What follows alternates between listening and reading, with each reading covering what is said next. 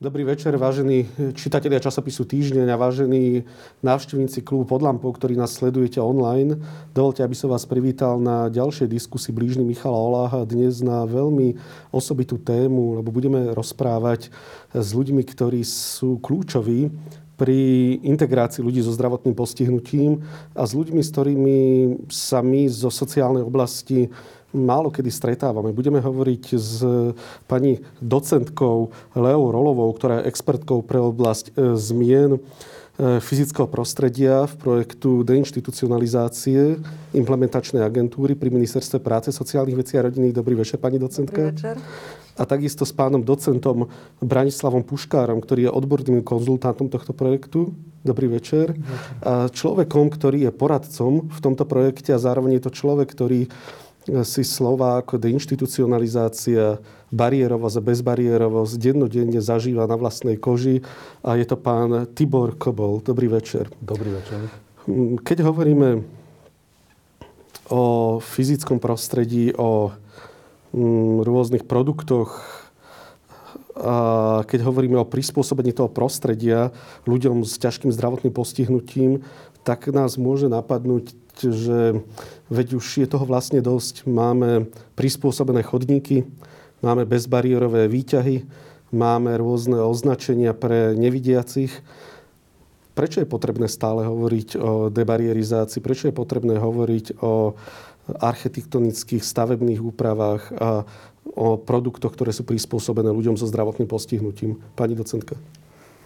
No, hlavne teda v tomto projekte deinstitucionalizácie sa to prejavuje úplne naplno, pretože veľa ľudí so zdravotným postihnutím ešte stále nemá dostatočne vytvorené podmienky na nezávislý život.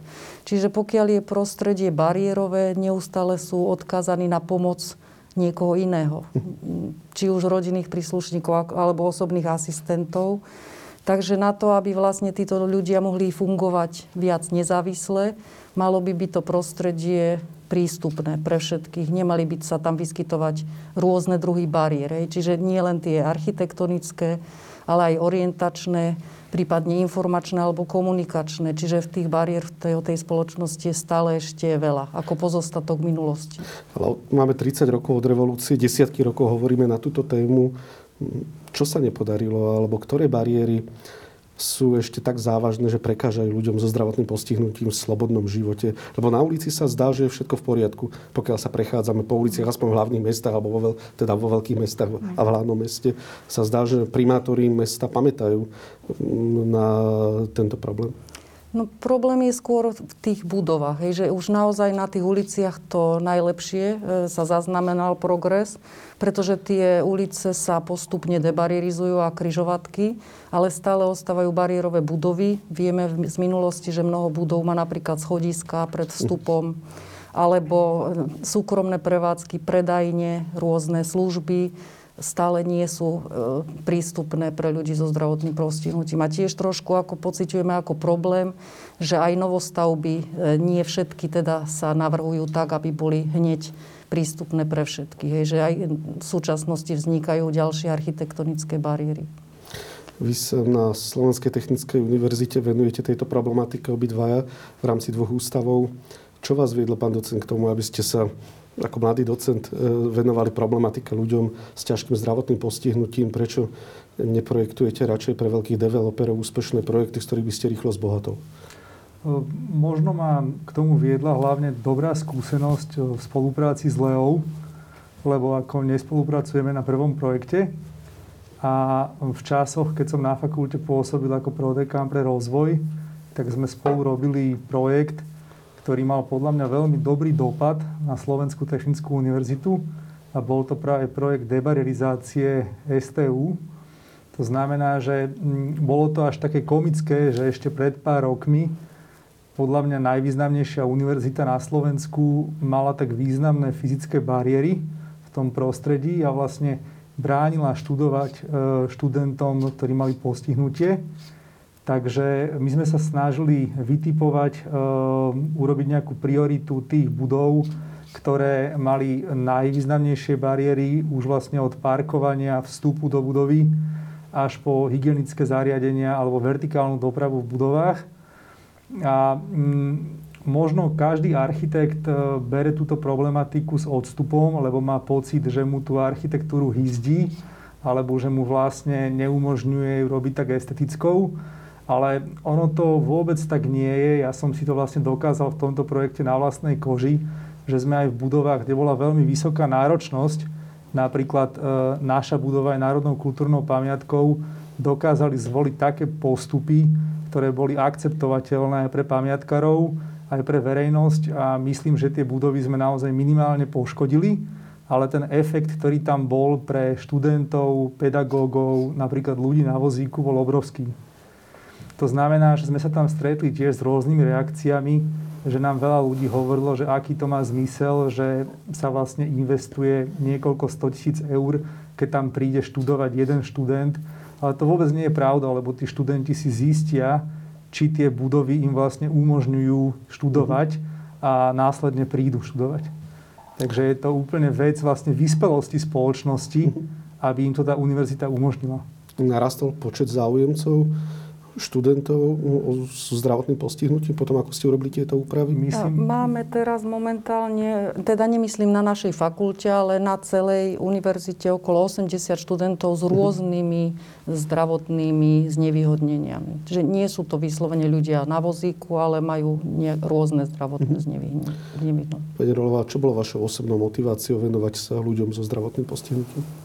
No, u mňa to bol hlavne pobyt môj v zahraničí. Ja som hneď po revolúcii m, určitý čas bola v Nemecku a som bola prekvapená, keď som stretávala na uliciach ľudí so zdravotným postihnutím, čo u nás teda za socializmu nebolo veľmi možné. Všetci boli pozatváraní v bytoch alebo v ústavoch. A dokonca som tam videla človeka napríklad ležiaceho na lôžku, ako s joystickom ide sám po ulici, bez osobného asistenta.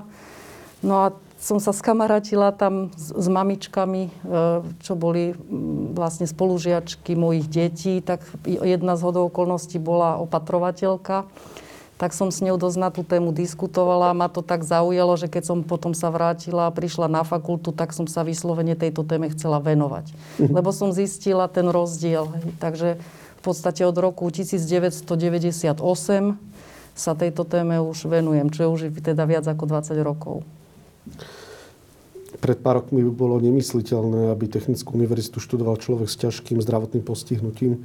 Hovoríte, že dnes ich máte na celej univerzite vyše 80. Znamená to, že dnes sa môže stať napríklad architektom, alebo mi pomôžete možno s inými odbormi, aj človek, ktorý je napríklad priputaný na invalidný vozík, a, alebo má zmyslové postihnutie.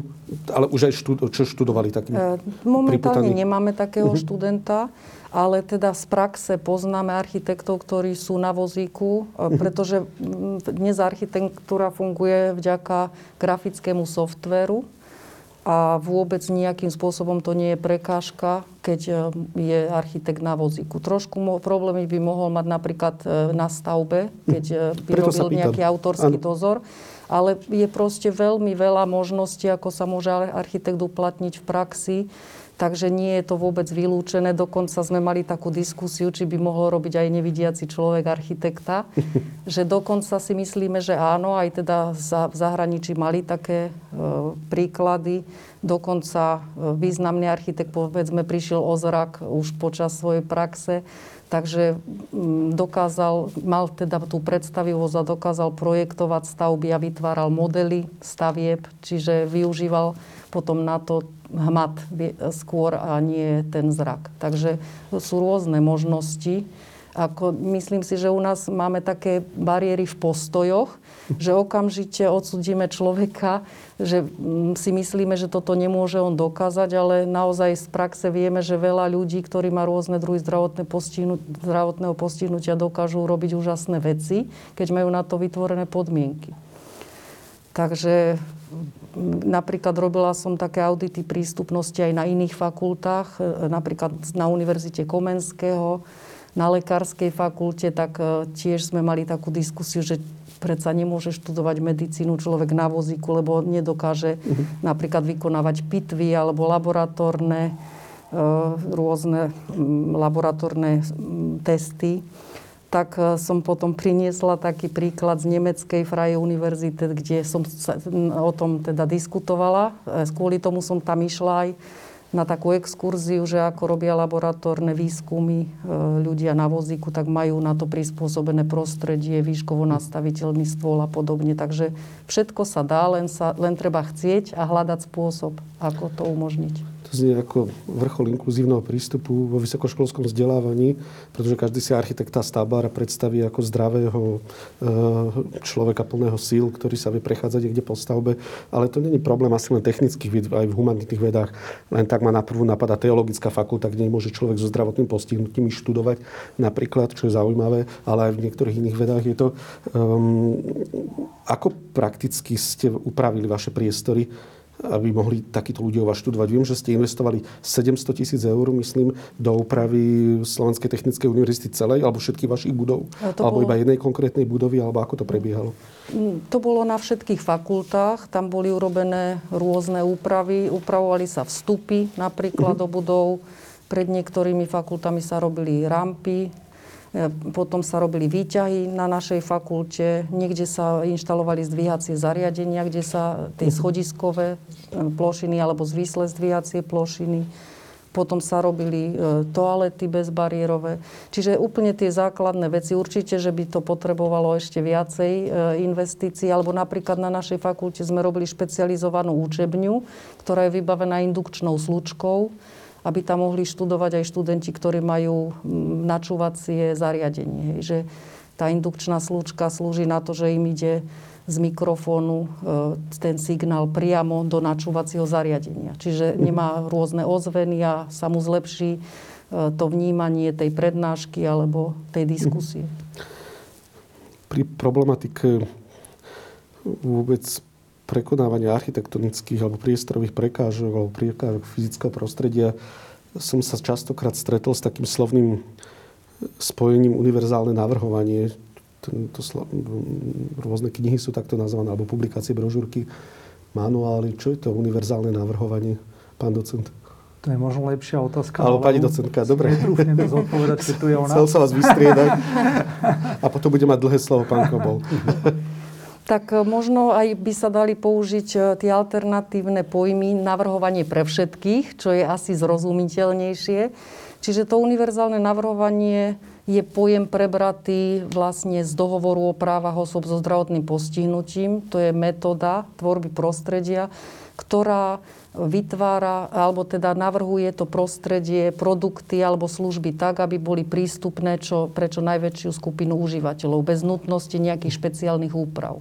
Čiže už pri tvorbe toho prostredia, keď hovoríme o architektúre, má architekt myslieť na to, že všetky priestory a všetky prevádzkové časti musia byť bezbariérovo prístupné. Čiže nemá vytvárať žiadne architektonické bariéry. A toto prostredie, preto hovoríme, že je pre všetkých, lebo z toho profitujú aj iné skupiny užívateľov, nie len ľudia so zdravotným postihnutím. Jednoducho sa zvýši komfort užívateľský aj pre seniorov alebo rodičov s malými deťmi. Takisto medzinárodné rôzne štúdie, čo boli vykonané, deklarovali, že sa zvýšila hodnota nehnuteľnosti na realitnom trhu, a, že, lebo sú lepšie predajné potom tie budovy. No a takisto je dokázané, že tie investície E, do univerzálneho navrhovania činia zhruba 1% z celkových nákladov na stavbu. Závisí samozrejme od veľkosti budovy. Od 1 do 3% Aj to je väčšina tých nákladov spojená s vybudovaním výťahu. Čiže sú, výťah slúži pre všetkých. Hej. Takže, ale veľmi dôležité je to, aby sa teda myslelo na to navrhovanie už v tých fázach e, tvorby projektovej dokumentácie, lebo všetko, čo sa robí už neskôr, tak to už je debaririzácia. A už to mhm. nie je to optimálne riešenie, ale to náhradné riešenie. Predpokladám, že pri tomto úsilí sa stretávate s prirodzeným odporom stavebníkov, architektov alebo ľudí, ľudí ktorí majú teda najvyššie o 1% náklady na stavbu, presviečí ich e, väčšia hodnota stavby pri jej možnom následnom predaji, alebo čím sa vám darí presvedčiť mm. staviteľov, aby, aby nemuseli debarierizovať, ale aby už e, tú stavbu počas projektovania e, pripravili aj pre ľudí s ťažkým zdravotným postihnutím, aby bola bezbariérová? Tak e, ak sa to nedeje, tak e, je to nie preto, že by tí architekti, povedzme, alebo projektanti to nechceli urobiť, ale jednoducho na to nemyslia. Myslím mm-hmm. si, že je to hlavný dôvod. E, pretože stále ešte v našej spoločnosti ne, nemáme tak vybudované tie, tie postoje, že máme byť ohľadúplní voči tým ľuďom, ktorí majú nejaké zdravotné znevýhodnenia. Takže skôr si myslím, že je to aj do, nedostatok osvety. Na Slovensku nemáme nejako veľa ľudí, ktorí by sa touto témou zaoberali. Pokiaľ viem, my sme jediné pracovisko, uh-huh. ktoré sa profesionálne teda tomu na Slovensku venuje zase nás nie je toľko, aby sme dokázali pokryť potreby celého Slovenska. Takže asi by bolo dobre, keby v budúcnosti vzniklo viac takýchto pracovísk alebo nejakých poradenských centier, ktoré by viac túto tému jednak propagovali alebo by mohli nejaké poradenstvo poskytovať. Sympatické na vašom úsilí je, že to nie je o, nás bez nás alebo o vás bez vás. Je to aj pán Kobol, ktorý je poradcom v tomto projekte mnohé projekty takto na Slovensku fungujú, že chceme pomáhať a bez ľudí, ktorým chceme pomáhať. Aká je vaša úloha v tomto projekte a v čom radíte architektom?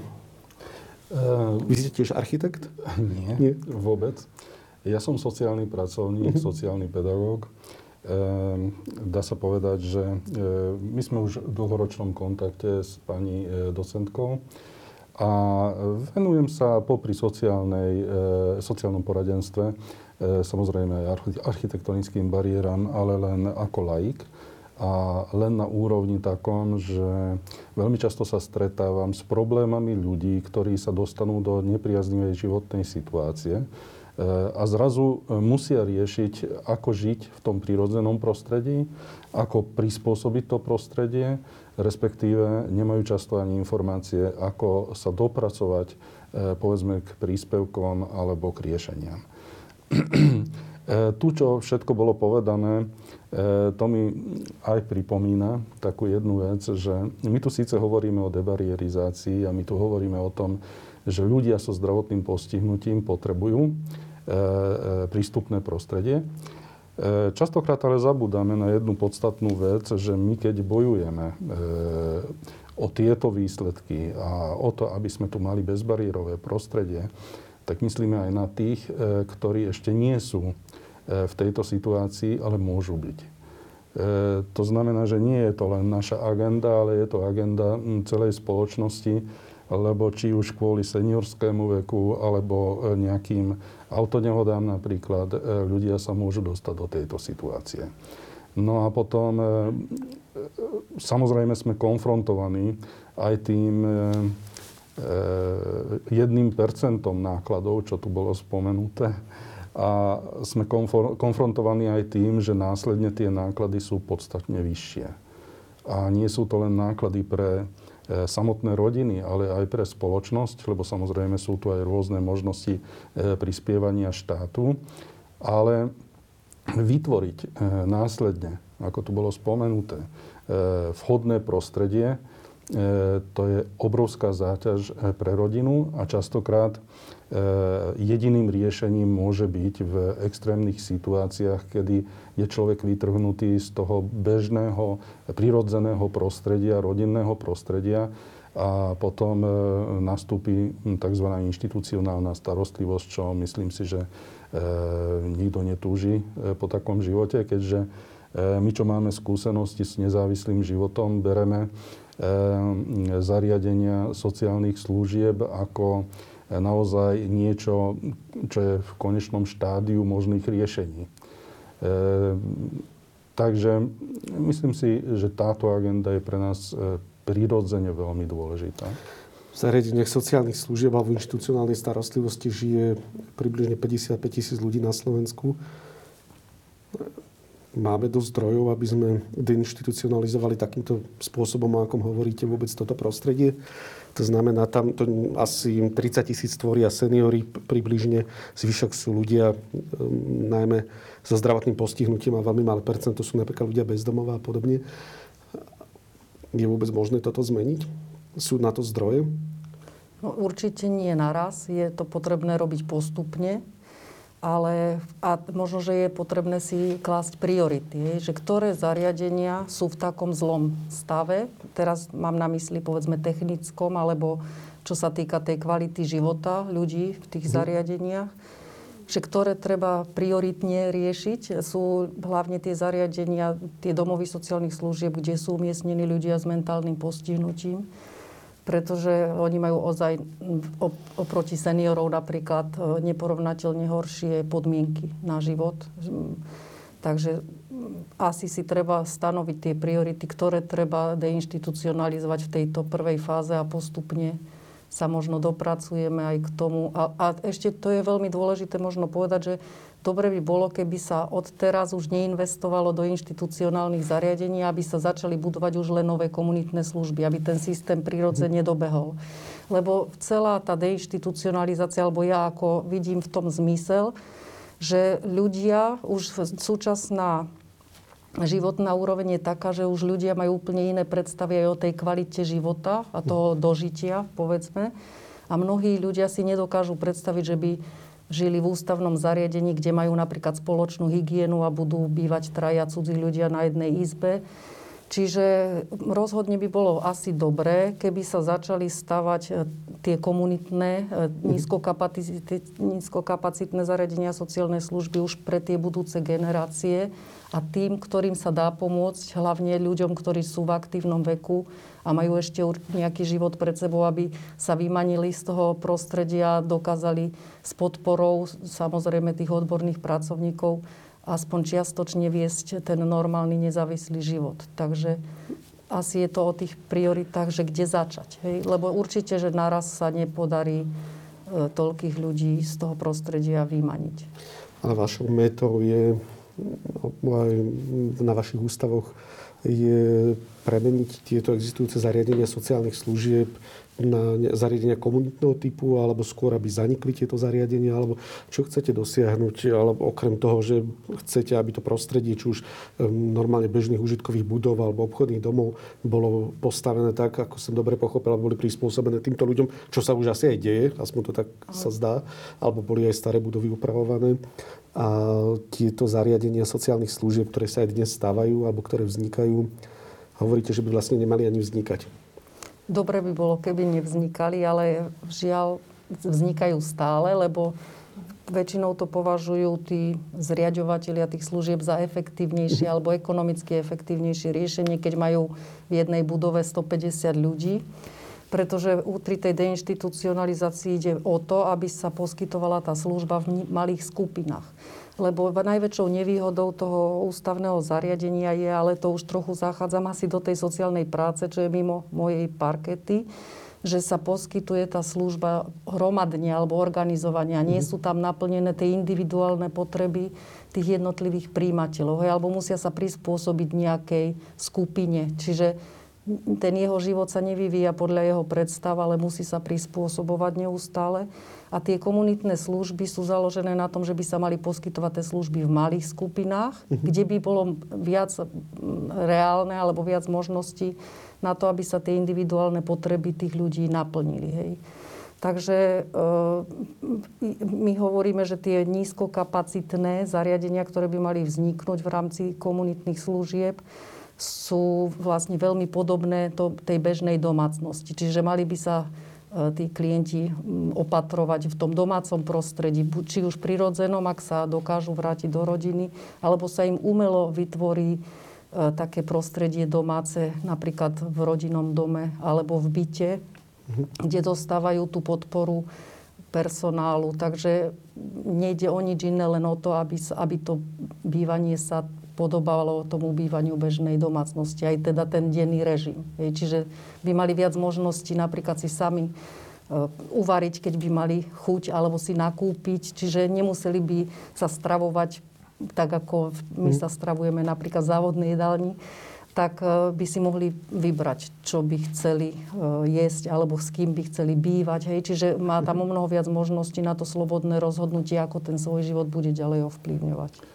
A to, a to je práve ten veľký problém, že preto je pre nás strašiakom obrovské zariadenie, lebo tam sa stráca e, prakticky človek a jeho individuálne potreby.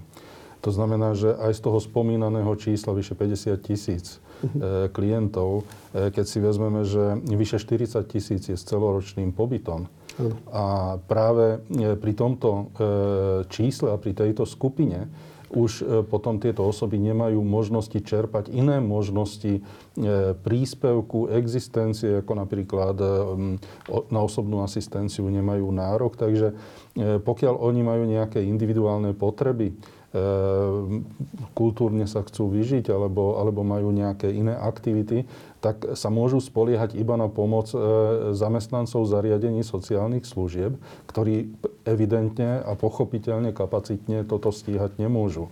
Takže e, preto tie rodinné typy, e, zariadenia mm-hmm. rodinného typu sú pre nás úplne úžasným nejakým horizontom a predpokladom existencie v čo najviac podobajúcej sa formy života k tomu domácemu prostrediu.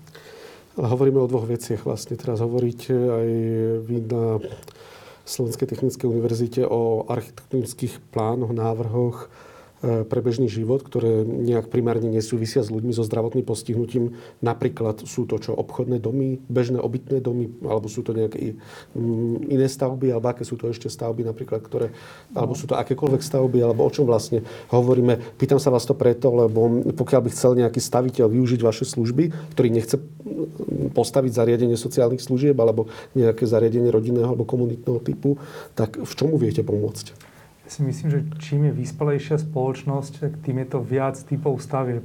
Uh-huh. To znamená, že úplný základ sú tie stavby verejné, sú to stavby obytné, uh-huh. ale v podstate, keď si uvedomíme, že kde sa všade pohybujú ľudia, tak tam vlastne všade by sa mali aj tí ľudia s limitmi pohybovať. To znamená, že naozaj by mali mať dostupnosť všade, aby to bolo férové.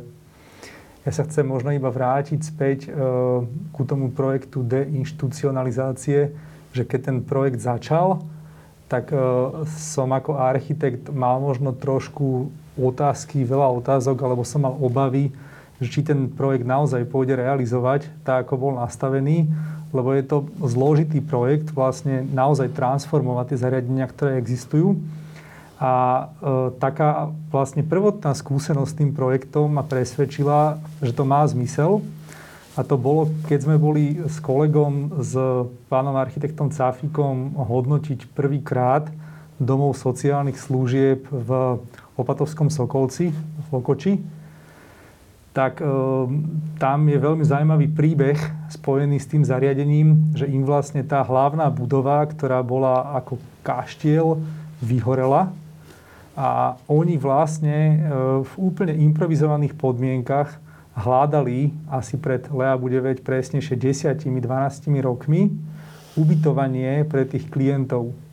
To znamená, oni vyložené partizánskym spôsobom rozmiestnili tých klientov po dedine, po rôznych rodinných domoch, do bývalej fáry, do domov, ktoré im prenajali. A my sme tie budovy hodnotili v rámci tohoto projektu väčšina tých budov nebola debarizovaná, bola plná, plná bariér, vlastne nebola úplne vyhovujúca. A napriek tomu, keď sme s tými klientmi viedli rozhovory, tak oni nám všetci povedali a zažili predtým tú inštitucionálnu starostlivosť, že toto im oveľa viac vyhovuje. Uh-huh. A to boli objekty, ktoré boli ťažkou improvizáciou a oni v nich žili v malých skupinách a si to neuveriteľne pochvalovali tak to mi fakt ako na úplne otvorilo oči, keď som sa s nimi rozprával, že asi to má význam, lebo oni si zažili aj to, zažívajú si teraz toto a v živote by sa už nechceli vrátiť do zariadenia, ktoré by bolo jednou inštitúciou, kde boli všetci nahromadení a vlastne nemali by, dajme tomu, priamy kontakt s prírodou, nemohli by chodiť von, nevideli by terén, nevideli by zeleň a v podstate nemali by nejakú skupinu ľudí, ktorá by im bola blízka a žili by vlastne rodinným životom. To znamená, že vy ako architekti sa usilujete vytvárať zariadenia, ktoré by čo najviac kopírovali rodiny alebo prirodzený spôsob života? To je vašim cieľom? Myslím, že sa dá tak povedať, že to je, že to je našim, našim cieľom, lebo je to pre väčšinu tých klientov asi najpríjemnejší spôsob existencie. Uh-huh. Ako to vyzerá v praxi? To znamená, ako, ako by mali vyzerať moderné zariadenia sociálnych služieb, ktoré naprojektujete? V podstate, keď to prirovnám k nejakému typologickému druhu, tak tie ubytovacie zariadenia veľmi pripomínajú rodinný dom. To znamená, sú to rodinné domy, dvojdomy, sú to budovy, ktoré umožňujú tvorbu malých skupín ich klientov a vo vnútri e, nemajú interiér, ktorý pripomína nemocnicu. To znamená, nie je to dlhá chodba plná izieb s jednou spoločnou hygienou, s jednou kuchyňou, s veľmi nepríjemnou akustikou, nepríjemným vnútorným prostredím, ale je to, je to naozaj e, podobný život ako v rodine. Takže oveľa, oveľa komfortnejší život, myslím, že je to asi jednoznačné pre každého, že keby si mohol vybrať, tak by si asi vybral tento, tento druh existencie. Takže naozaj e, to, ako pôsobíme v tom projekte na rôznych pozíciách, e, že môžeme sa vlastne stretávať s ľuďmi z ministerstiev, keď im lektorujeme, môžeme sa stretávať s klientmi, keď hodnotíme zariadenia, môžeme sa stretávať s projektantmi, keď hodnotíme tie projekty, ktoré naprojektovali pre tie zariadenia tak sú to veľmi zaujímavé stretnutia, lebo vlastne mi to tak prípadá, že všetci na to začínajú vlastne mať jeden názor po nejakej, po nejakej dobe, keď vlastne zistia, ako, ako tí ľudia fungovali, ako môžu fungovať, tak je to obrovský progres. Už existujú takéto domy, alebo už existujú takéto zariadenie, ktoré boli ako keby pod vašou gestiou naprojektované a sú postavené a fungujú? Ak by som mohla, ja by som ešte chcela doplniť, že nejedná sa len o, o služby, ktoré sú pobytové, ale uh-huh. v rámci tej deinstitucionalizácie sa má vytvárať sieť tých komunitných služieb rôzneho druhu, napríklad aj ambulantné zariadenia sociálnych služieb alebo rehabilitačné centra a podobne, aby, tí, aby vlastne ľudia aj v komunite mali možnosť si vybrať takú službu, ktorá im čo najviac vyhovuje. Hej. Čiže nejedná sa len o pobytové služby, ale o sieť komunitných služieb. Čiže tam môže byť krízová intervencia, mm-hmm a podobne. Alebo odľahčovacia služba, mm-hmm. také služby, ktoré vôbec v súčasnosti no, nemáme. Hej. Áno. Čiže e, v, v rámci tej deinstitucionalizácie sa majú vytvárať rôzne druhy e, komunitných služieb, aby to, aby to spektrum bolo o mnoho širšie, ako je v súčasnosti. Lebo dnes vlastne človek bude opatrovaný v domácnosti rodinou, alebo ide do ústavného zariadenia. Nemá žiadnu inú možnosť mm-hmm. alebo voľbu. Čiže tu ide o to, že by sa mala vytvoriť, e, mali by sa postupne vytvoriť rôzne druhy e, služieb, aby mali ľudia možnosť výberu. Hej? Že to je to podstatné. A či vznikli, no e, zatiaľ sú teda schválené niektoré investičné projekty a majú sa teraz začať realizovať, pretože my sme v porovnaní napríklad s Českou republikou začali o dosť neskôr s týmto procesom. Takže keď e, chceme napríklad ilustrovať nejaké pozitívne príklady, tak skôr ukazujeme príklady z Českej republiky, mm-hmm. kde už teda taký, táto deinstitucionalizácia začala niekedy od roku 2010 mm-hmm. alebo 2012. Takže tam už je tých príkladov viac. Na Slovensku máme napríklad pozitívny príklad e, zariadenie Slatinka, to je v mhm. Bansko-Bystrickom kraji, kde vlastne tiež deinstitucionalizovali už v dávnej minulosti a potom je to tento okoč napríklad. Hej. Ale, ale takisto vznikali napríklad eh, v Spišskom podhradí vzniklo takéto nové zariadenie podporovaného bývania, ktoré už splňa požiadavky univerzálneho navrhovania. Takže aj u nás sa príklady nájdú, ale trošku menej ako v Českej republike. Prečo? Prečo je ich málo? Prečo je ich menej? Viem, že sme začali neskôr, ale um, tento projekt, a vy hovoríte, že od 98. myslím, že? A nie, nie. My sa zaoberáme prístupnosťou, prístupnosťou. ale Aha. deinstitucionalizácia začala u nás niekedy v roku 2012-2013. Aj tak je to 7 keď to bol rokov. prvý teda. projekt, áno. Uh-huh. Ale tie zariadenia v tej prvej, čo boli v tom prvom kole, to bolo 10 zariadení, Niektoré z nich teraz momentálne už majú hotové investičné projekty a aj schválené žiadosti o nenavratný finančný príspevok z eurofondov a v tomto čase už začnú realizovať tie stavby. Dokážete vy ako architekti zmeniť veľkú budovu, ktorá má internátny charakter na nejaké zariadenie komunitného bývania, ktoré by pripomínalo domov? Je to možné? A robíte to? A není to celkom možné, pretože my potrebujeme oddeliť tých ľudí od seba, aby neboli na jednej e, hromade veľké množstvo ľudí, lebo aj vždy to potom sklzáva k tej inštitucionálnej kultúre.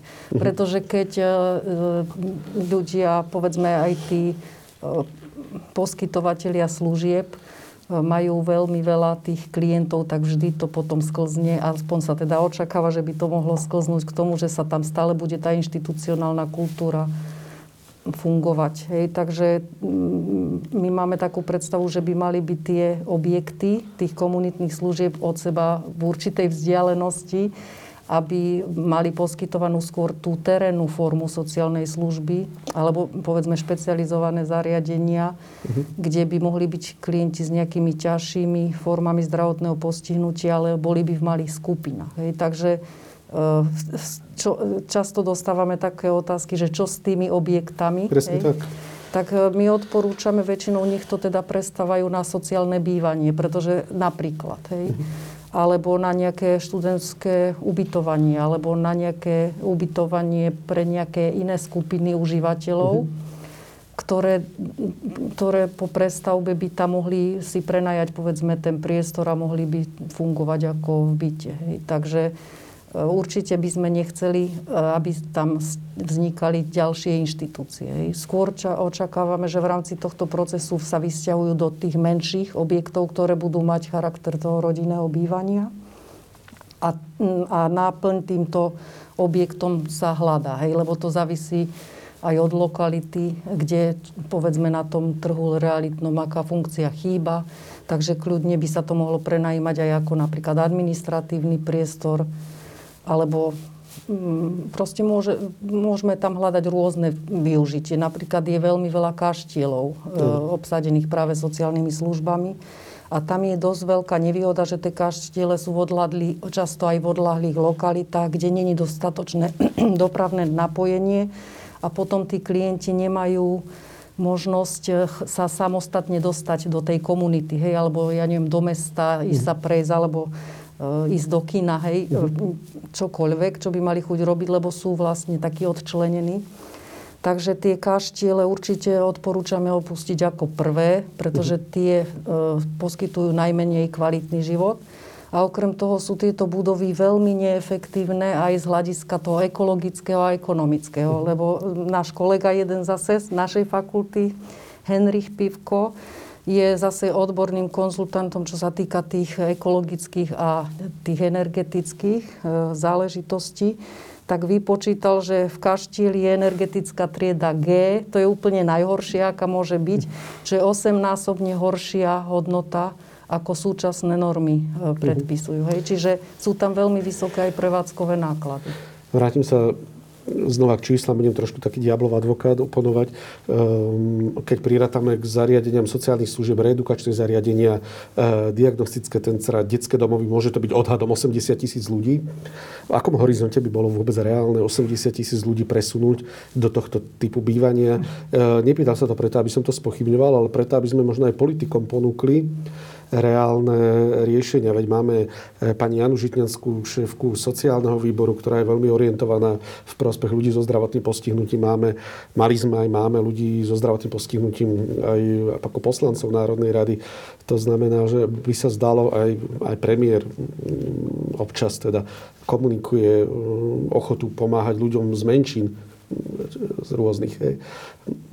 Zdá sa, že táto vláda je ochotná niečo robiť v prospech ľudí so zdravotným postihnutím alebo v prospech užívateľov sociálnych služieb.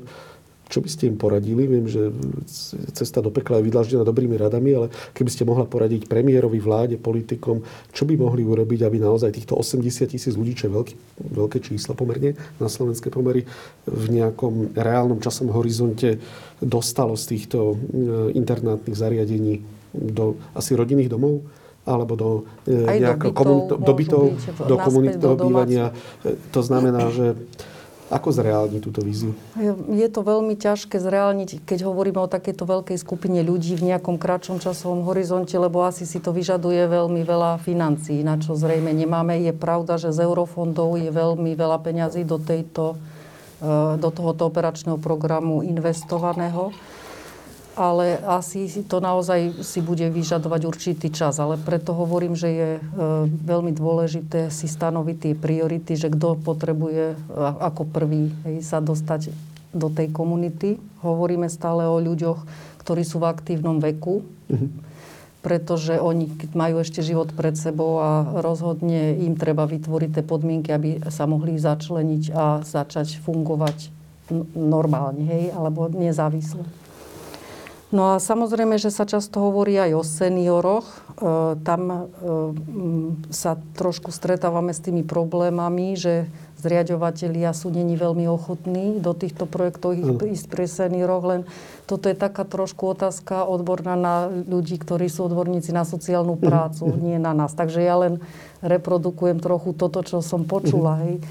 No ale čo sa týka tej architektúry a toho prostredia, keď by som mala odporúčiť politikom, tak v prvom rade si myslím, že by sa mala prioritne riešiť bytová politika. Pretože náš bytový fond nie je absolútne pripravený na opateru v domácom prostredí. Hej? Lebo my stále hovoríme, že nejedná sa len o tých klientov, ktorí sú teraz v zariadeniach sociálnych služieb, ale do budúcnosti pre tých klientov, ktorí budú príjimatelia sociálnych služieb. Aj súčasný zákon o sociálnych službách hovorí o tom, že je potrebné preferovať terénu a ambulantnú formu sociálnej služby. Ale tu si treba uvedomiť, že teda tí ľudia majú ostať doma. Napríklad, keď hovorím o senioroch. Ano. Ale pokiaľ ten byt nie je bezbariérový, tak e, môže mať aj opatrovateľskú službu a nedokáže ten byt používať. Čiže ja by som odporúčala, aby sa prijali nejaké stratégie o tom, ako tvoriť e, ten bytový fond do budúcnosti. Napríklad v zahraničí e, už veľmi dávno propagujú aj realizujú tzv. adaptabilné bývanie. To mhm. znamená, že už keď sa byt postaví, už sa počíta s tým, že v budúcnosti sa dá prerobiť veľmi jednoducho na bezbariérový. Bez toho, aby sa tam robili nejaké náročné stavebné úpravy. Hej. Čiže on je už predpripravený na to. Naozaj to nie je veľmi náročné. Mhm. Tam len treba počítať s tým, že majú byť tie dvere širšie trošku, ako sa bežne robia a napríklad v kúpeľni má byť podlahový vpust, aby sa tam dala v budúcnosti urobiť bezbariérová sprcha. Len to musí ten architekt už v rámci projektovej dokumentácie na to myslieť, že ten byt by sa mal dať upraviť na bezbariérový, ak by to ten senior v budúcnosti potreboval. Jedna vec sú zariadenie sociálnych služieb, druhá vec je prostredie vonkajšie, kde sa e, ľudia so zdravotným postihnutím pohybujú alebo ľudia s rôznymi ťažkosťami. Dá sa vôbec vytvoriť také diverzifikované prostredie, ktoré by naraz vyhovovalo ľuďom so zdravotným postihnutím, zdravým ľuďom, mamičkám s kočíkmi napríklad hovoríme o ja neviem, orezávaní stromov, ktoré môžu nevidiacim uh, udierať do tváre. Hovoríme o úprave chodníkov, ale samozrejme hovoríme aj o takej oblasti, ktorá není uh, vo vašom zábere a to je slušnosť ľudí a ochota a úcta ľudí voči potrebám ľudí so zdravotným postihnutím. Ale vráťme sa k tomu vonkajšiemu prostrediu. Čo najviac chýba v tom vonkajšom prostredí? Čo v tom prostredí treba upraviť? A možno, že to je na vás otázka, pán Kovol, čo vám najviac prekáža, keď sa pohybujete mimo domova, po uliciach, keď chcete ísť do kina, keď chcete ísť do obchodu, keď chcete ísť k holičovi?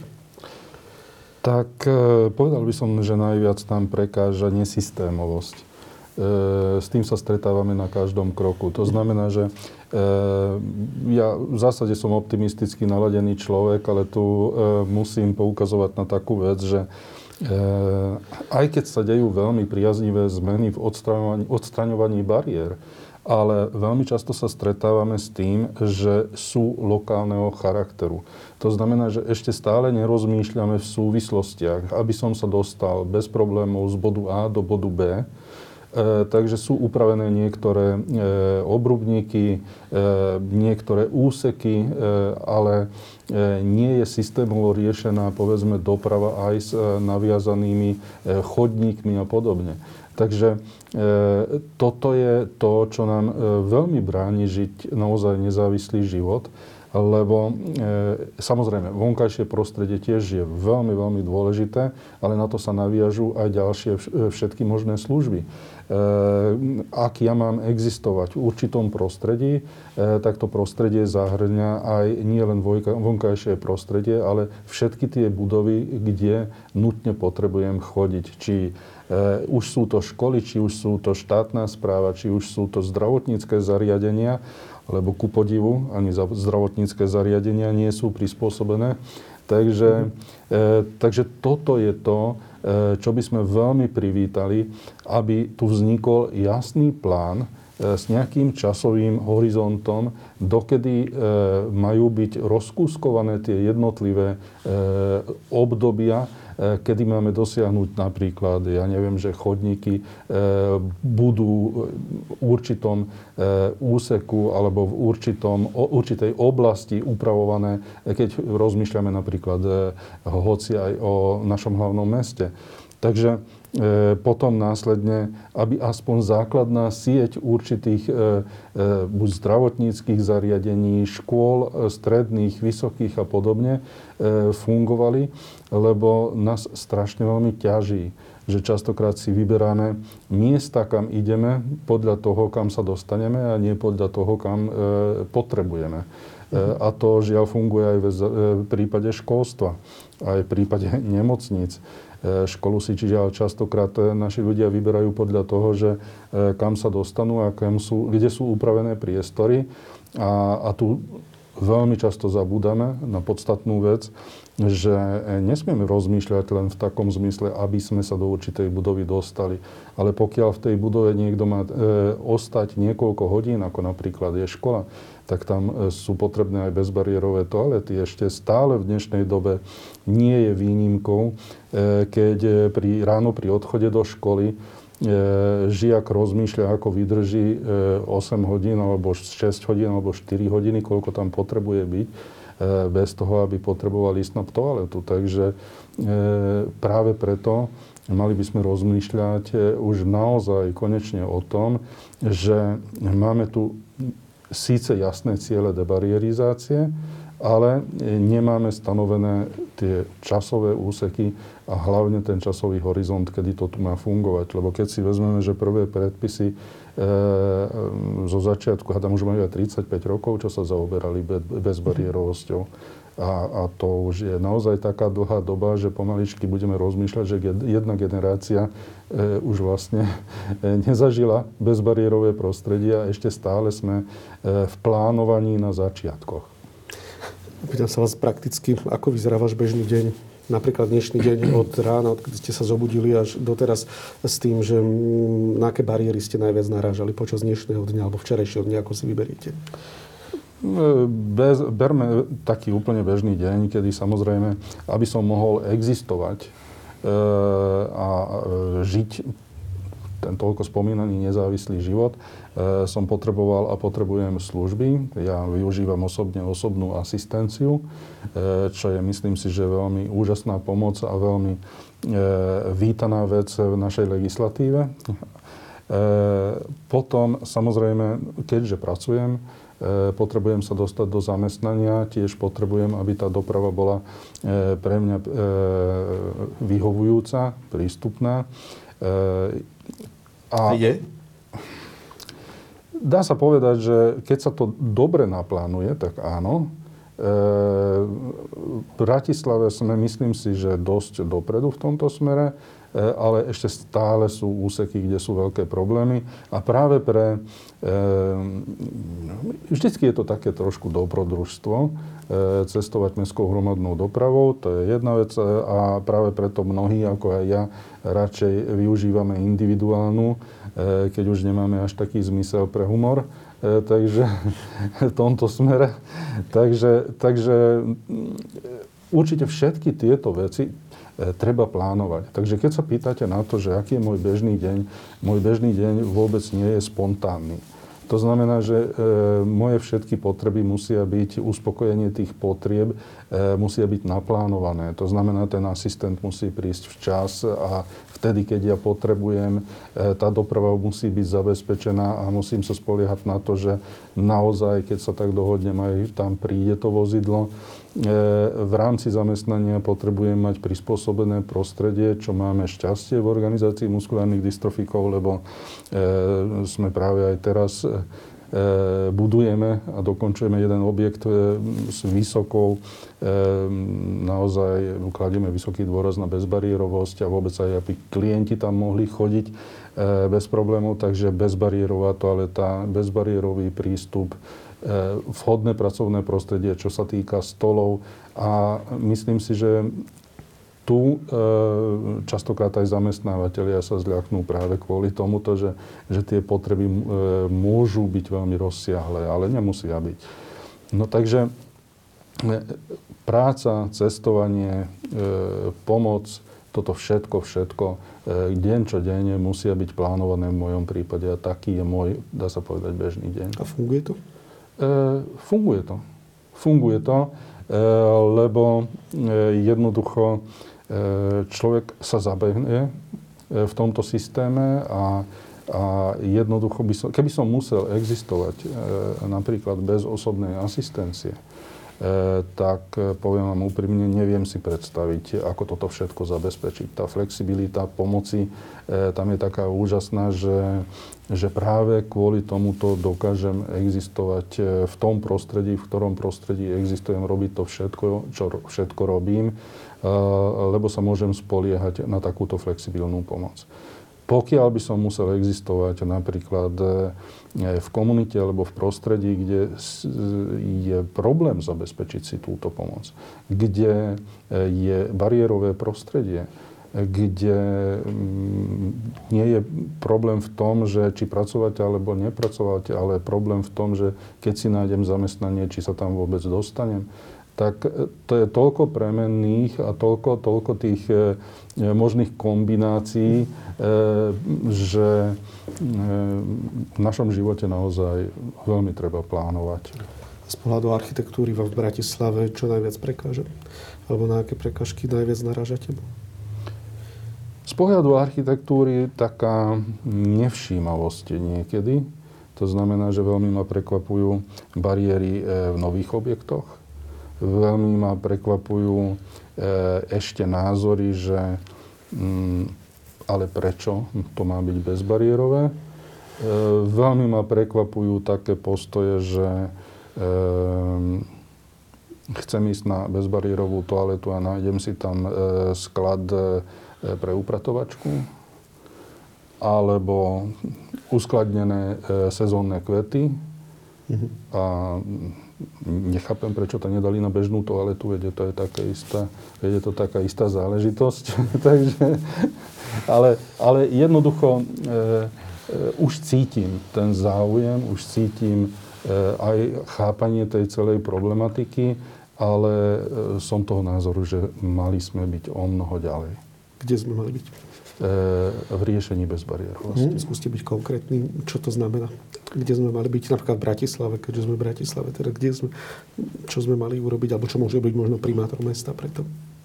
No, rozhodne, e, čo sa teraz rozbieha, takže nechcem povedať, že toto, toto necítim, že sa nerieši. E, rozhodne by sme mali byť vtiahnutí zástupcovia osob so zdravotným postihnutím e, do vytvárania, plán, vytvárania plánov debarierizácie.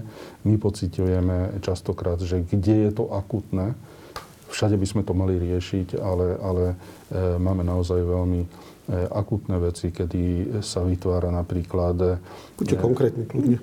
Dobre, napríklad mali sme problém jedno obdobie v Dubravke, kde E, robili e, nové trate a bol problém nastúpiť do električky, boli veľmi e, veľké odstupy, na tom sa potom popracovalo, ale, ale proste to sú také základné veci, ktoré jednoducho mali ľudia už dopredu vedieť a dopredu na to myslieť. Veľmi nám vadí, že máme tu naozaj perfektné bezbariérové električky, ale nemôžeme jazdiť po celej trase. Takže je problém e, s nástupišťami alebo, alebo vôbec niekedy e, nefunguje flexibilne to, že e, bezbariérové linky idú po určitej trase, ale keď tam vypadne vhodný dopravný prostriedok, tak nemáme možnosť overenia okamžite, že tam zrazu som nahratý, tak povediac. Takže Takže v dnešnej dobe, kedy tie informačné technológie sú na takej vysokej úrovni, e, myslím si, že v tomto by nám pomohla obyčajná aplikácia, čo, čo už naozaj nemusí byť náročná záležitosť. Ako je možné, že v hlavnom meste, kde mm, sídli fakulta architektúry viacero ústavov, stále dochádza k takýmto problémom, napríklad s električkovými zástavkami, neoslovujú vás kompetentní, alebo nekomunikujú s vami, alebo nemajú záujem o túto službu, alebo čo sa deje? Veď sme v hlavnom meste, tu by to malo byť ako keby výkladou skriňou, teda príkladom pre ostatné mesta.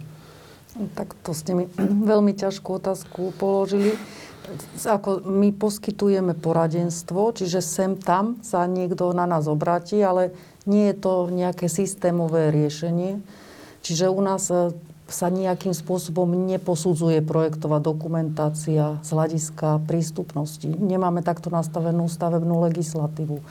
Čiže v tej stavebnej legislatíve už tie požiadavky na tú prístupnosť sú zadefinované, ale celkom sa to nepremieta do praxe uspokojivo pretože nikto to nekontroluje, či tie požiadavky sú aj dodržané. Hej. Takže je to skôr na tom osobnom postoji toho architekta, že či chce tú stavbu urobiť skutočne bez bariéru v celom rozsahu, alebo nie. Takže je to, není to celkovo systémové ešte u nás riešené. Možno by som nadviazal na Leu v tom, keď hovorí o legislatíve, že vieme všetci, že ako dlho čaká, trvá čakanie na nový stavebný zákon tento rok sa podarilo to, že e, náš ústav obytných budov vlastne vytvoril pracovnú skupinu, ktorá revidovala normu uh-huh. ťažiskovú pre obytné budovy. Sa volá budovy na bývanie tá norma. No a v podstate ten proces ešte prebieha. Sme sa vlastne snažili e, tú pracovnú skupinu vytvoriť tak, aby tam samozrejme boli zastúpení aj odborníci na bezbariérovosť tá, tá diskusia nad, nad tým dokumentom je, je dlhá, dlhotrvajúca, obsiahla, náročná. To znamená, že verím, že aj keď sa podarí sfinalizovať normu, že aj to bude malý, malý krôčik ku tomu, že sa posunieme, posunieme ďalej, aj keď tá norma má z väčšej časti charakter odporúčací a iba čas záväzný, ale myslím si, že tam treba začať, aby sa vlastne, mm, aj boli nútení všetci kompetentní to brať vážne. Mm. Bez toho to nejde. Lebo nevidím dôvod, aby Hej. dnes architekti, Hej. stavbári nerobili automaticky tieto stavby takto, keď sú vo verejnom záujme, ako sú zástavky električkové. To sa núka ako úplne prírodzené, bežné a je zvláštne, že vôbec sa o tom neuvažuje. Je to nekompetentnosť, alebo je to prečo takto neuvažujú realizátori týchto stavieb? Alebo projektanti, alebo no. architekti, neviem kto. Ako m, určite sa ich, možno snažím sa ich zastať, lebo je to vždy veľmi zložitý proces, do ktorého vstupuje strašne veľa subjektov premenných a možno e, u nás je to tak, že táto vec nie je úplne prioritná, napríklad pri takých riešeniach ako električková trať, aj keď, aj keď e, má byť prioritnou, ale myslím si, myslím si, že stále sa viac a viac dostáva do popredia. Ja verím, že uh, každá vec, ktorá sa robí nová, neviem, neviem ako na tom bude teraz nový úsek tráte v Karlovej vsi, či to tam bude, bude lepšie, ale verím, že plynutím času sa tie veci zlepšia automaticky. No aj to ono, možno hej, by sa dalo hej. doplniť, že teraz e, magistrát vytvoril takú pracovnú skupinu prístup na Bratislava, Bratislava. že naozaj, aby sme uh-huh. teda boli objektívni, že naozaj to mesto vytvára podmienky na to, aby sa tá situácia zlepšila. Hej. Skôr tam bol problém v tých minulých obdobiach, keď hej, táto téma bola v úzadí, ale v súčasnosti magistrát Bratislava naozaj sa snaží robiť mnoho takých opatrení. Aj teraz, e, čo vznikajú nejaké nové projekty, tak už sa tam na tú bezbariérovosť berie väčší ohľad. Presne o tom som hovoril, že tu už cítiť ten záujem. Ale čo sa týka, e, spomínali sme tu architektov a podobne, e, ešte mi napadla jedna oblasť, ktorá ma veľmi štve. A to je to rekonštrukcie starých budov. Aha. To znamená, že hlavne obytných domov v časti rekonštrukcie výťahovej šachty. E, opakovane sa nám stáva, že moji klienti e, úplne zúfalo volajú, že prebieha rekonštrukcia e, výťahov a zrazu kvôli nutným bezpečnostným dverám a vôbec technickým riešeniam zrazu sa nedostanú do výťahu. A, a toto mi jednoducho nejde do hlavy, lebo som sa informoval aj u špecializovaných firiem, že tie kabíny vždy sa dajú tak riešiť, aby naďalej bola zachovaná tá veľkosť. E, samozrejme, na strane druhej chápem, niekedy sú to vyššie finančné nároky potom na tú úpravu, ale myslím si, že v dnešnej dobe by sa nemalo stať, že vôbec e, je možné niečo tak zrekonštruovať, aby sme niekoho uväzni, uväznili v byte.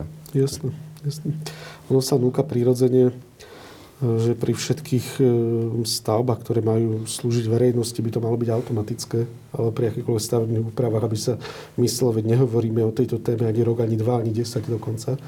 Um, asi to zrejme zmení nejaká právna norma, alebo možno nejaká vyhláška a záujem staviteľov, ale posledná otázka možno, e, čo môžeme urobiť my všetci preto, aby sme pomohli ľuďom so zdravotným postihnutím, žiť bezbariérový život. Čo môže urobiť každý z nás, kto nie je sociálny pracovník alebo architekt, alebo sa nezaoberá touto témou? Možno by bolo potrebné hovoriť aj o tých inteligentných systémoch a moderných technológiách, ktoré dokážu uľahčiť život v tom prostredí ľuďom, na čo je vlastne odborník môj kolega Bráňo, že je veľmi veľa takých moderných technológií, ktoré e, dokážu zlepšiť tú kvalitu toho prostredia pre ľudí so zdravotným e, postihnutím pomoc, lebo hovoríme to univerzálne navrhovanie, ak sa teda vrátim k tomu, e, to je komplexné riešenie na to, aby sa vytvorilo to prostredie mm-hmm. prístupné aj s pomocou tých rôznych e, špecializovaných e, pomôcok alebo asistenčných technológií, aplikácií roz, rôznych moderných. Takže skutočne ten nezávislý život sa dnes dá dosiahnuť rôznymi metodami čo môže urobiť like, čo môže urobiť bežný človek, pokiaľ chce pomôcť ľuďom e, s zdravotným postihnutím, napríklad na invalidnom vozíku, e, žiť nezávislejší život?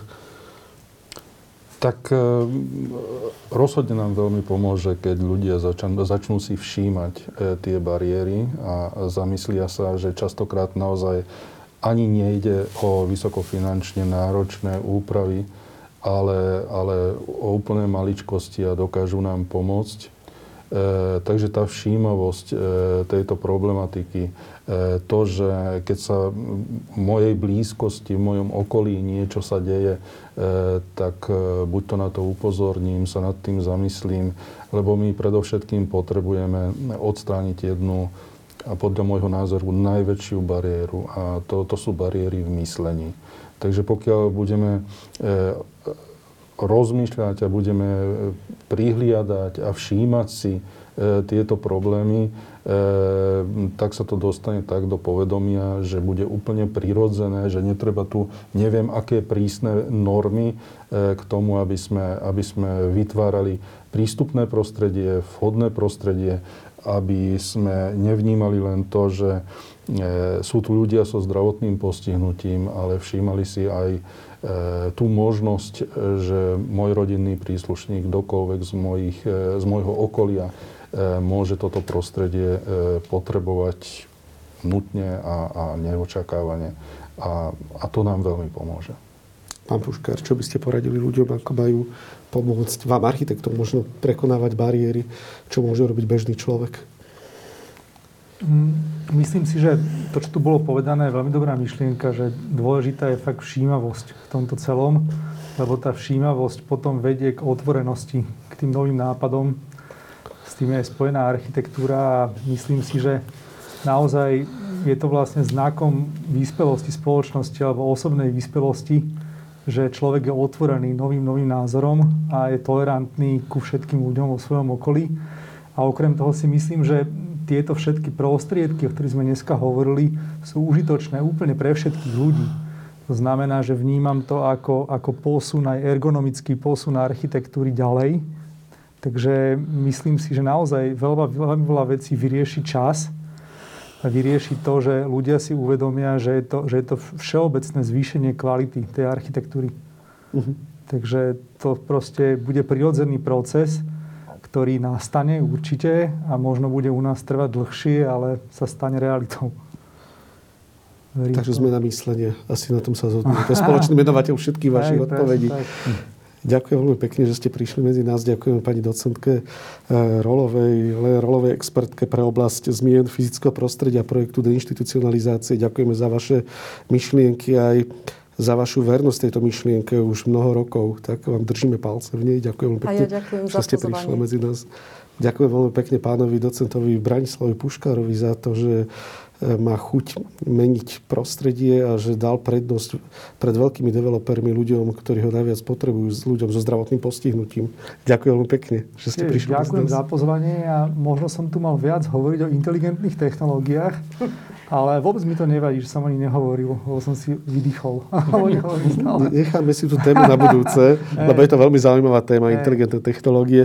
A ďakujeme veľmi pekne aj pánovi Tiborovi Kobolovi, človeku, ktorý si sám zažíva problémy deinstitucionalizácie na vlastnej koži a ktorý je zároveň poradcom v tomto projekte. Ďakujem, že ste prišiel medzi nás. Ďakujem.